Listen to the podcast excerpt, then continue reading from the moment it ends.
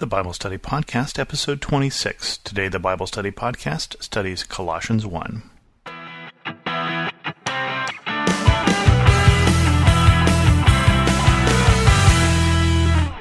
Welcome to the Bible Study Podcast. I'm your host, Chris Christensen. Thanks for putting up with my taking a one month hiatus from this show, and thanks for those of you who sent the wonderful letters of encouragement.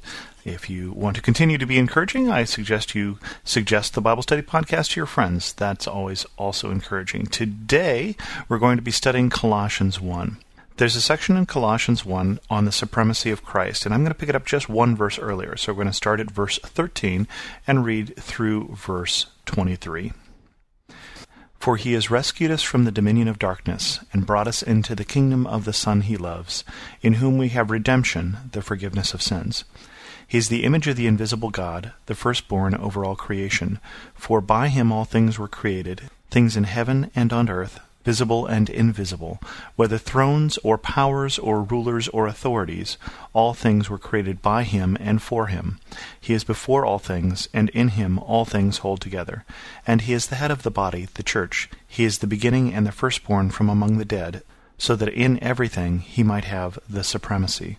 For God was pleased to have all his fullness dwell in him, and through him to reconcile to himself all things, whether things on earth or things in heaven, by making peace through his blood shed on the cross.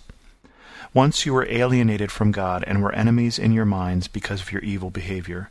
But now he has reconciled you by Christ's physical body through death, to present you holy in his sight, without blemish and free from accusation, if you continue in your faith, established and firm, not moved from the hope held out in the gospel. This is the gospel that you heard, and that has been proclaimed to every creature under heaven, and of which I, Paul, have become a servant. Although I started it perhaps in the middle of a thought, this very first verse is one of my favorites. For he has rescued us from the dominion of darkness, and brought us into the kingdom of the Son he loves, in whom we have redemption, the forgiveness of sins. There's a lot in that. Obviously, the he in the sentence here is God uh, God the Father in particular. He has rescued us from the dominion of darkness. I don't think we often think of Jesus and what he did as a rescue mission, but that's really what Paul tells us it is here in Colossians 1.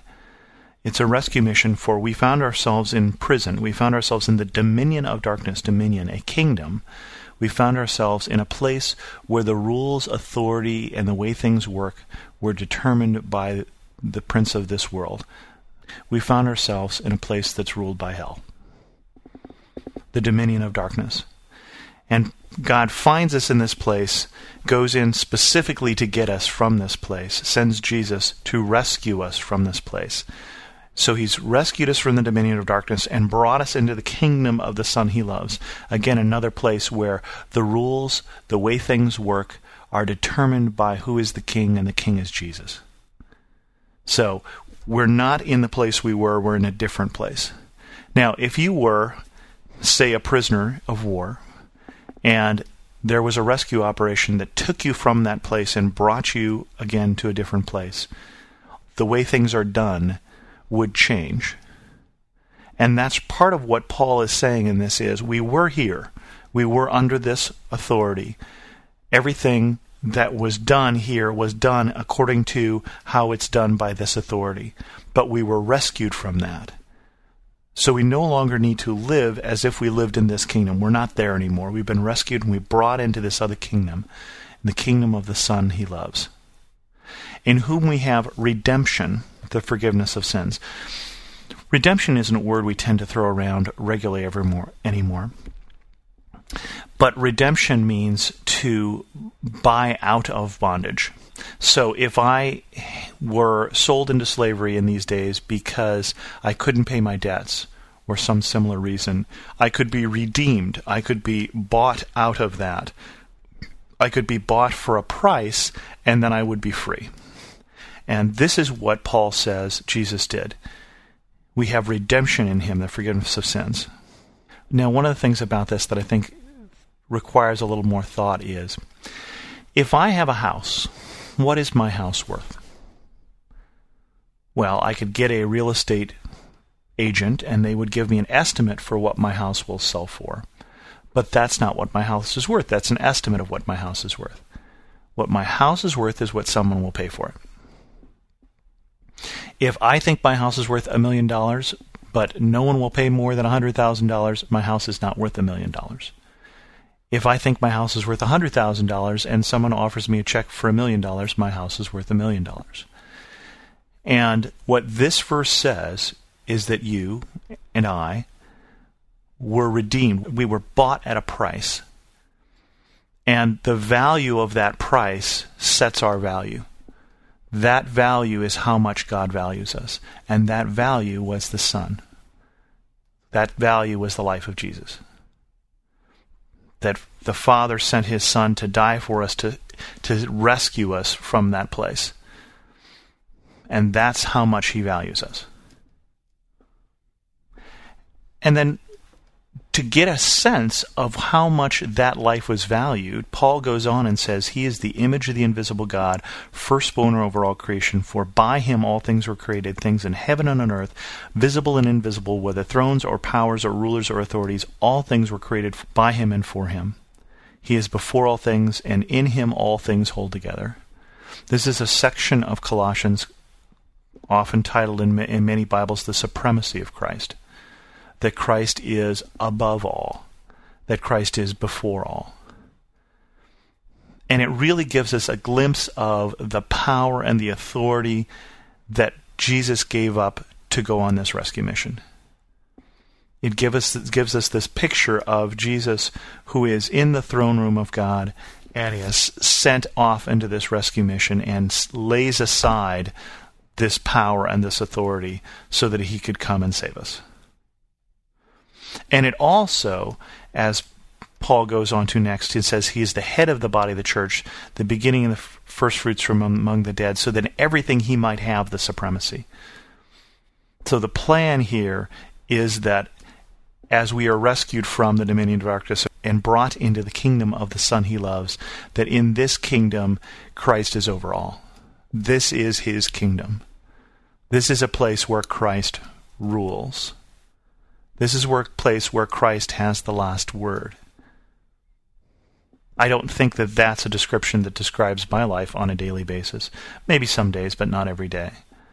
But that's really what Paul is saying here is that in the church, in my life, in this kingdom, that Christ has supremacy. Christ is over all. And it says, For God was pleased to have all his fullness dwell in him, and through him to reconcile to himself all things, whether things on earth or in heaven, by making peace through his blood shed on the cross. The whole point of this whole life that Jesus came and that lived and then died and then resurrected, the whole point of that whole mission was reconciliation. The whole point of that life was rescue because it says, Once you were alienated from God and were enemies in your minds because of your evil behavior. But now he has reconciled you by Christ's physical body through death to present you holy in his sight without blemish and free from accusation. So it says, and it doesn't say here, but we can read elsewhere, that the wages of sin are death. That basically we were alienated from God, we were enemies of God because of our evil behavior, and the punishment for that is death. But Jesus steps in and says, That's the punishment, but I'll take it. And therefore he pays off that debt and reconciles us with God. And there is in this verse, and we, we can't skip it, and I, I won't try and pretend it's not here it says, if we read the whole thing, but now he has reconciled you by Christ's physical body through death to present you holy in his sight, without blemish and free from accusation, if you continue in your faith, established and firm, not moved from the hope held out in the gospel. And I don't think this is a verse that is supposed to make us uh, doubt our faith or is supposed to make us uh, question where we're going when we die or anything like that. But it is a f- verse that does say that this is a place, this life, this church, this kingdom where Jesus is supposed to have supremacy. This is not cheap grace we're talking about here. So we have been presented holy in God's sight without blemish and free from accusation if we continue in our faith, established and firm, not moved from the hope held out in the gospel.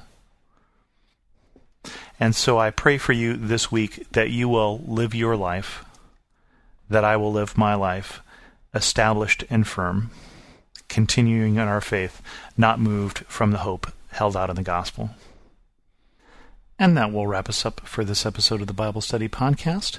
If you have any questions, feel free to contact me at host at thebiblestudypodcast.com or leave a comment at thebiblestudypodcast.com. Check out my other podcast, Amateur Traveler Podcast, at amateurtraveler.com. And as always, thanks so much for listening.